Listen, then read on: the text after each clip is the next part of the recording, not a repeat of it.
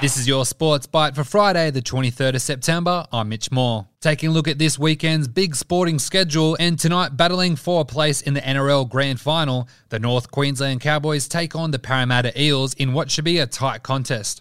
Starting at 11:30 p.m. tonight Australia time, India take on Australia in their second T20 matchup. The Aussies are looking to be 2 0 in the series after beating India in their first encounter. Tomorrow, the Geelong Cats take on the Sydney Swans in the grand final at the MCG for the first time in two years due to COVID. And tomorrow night, it's the second NRL preliminary finals match between the Penrith Panthers and the South Sydney Rabbitohs in a 2021 grand final rematch. And that's your sports byte for Friday, the 23rd of September. I'm Mitch Moore. 哦。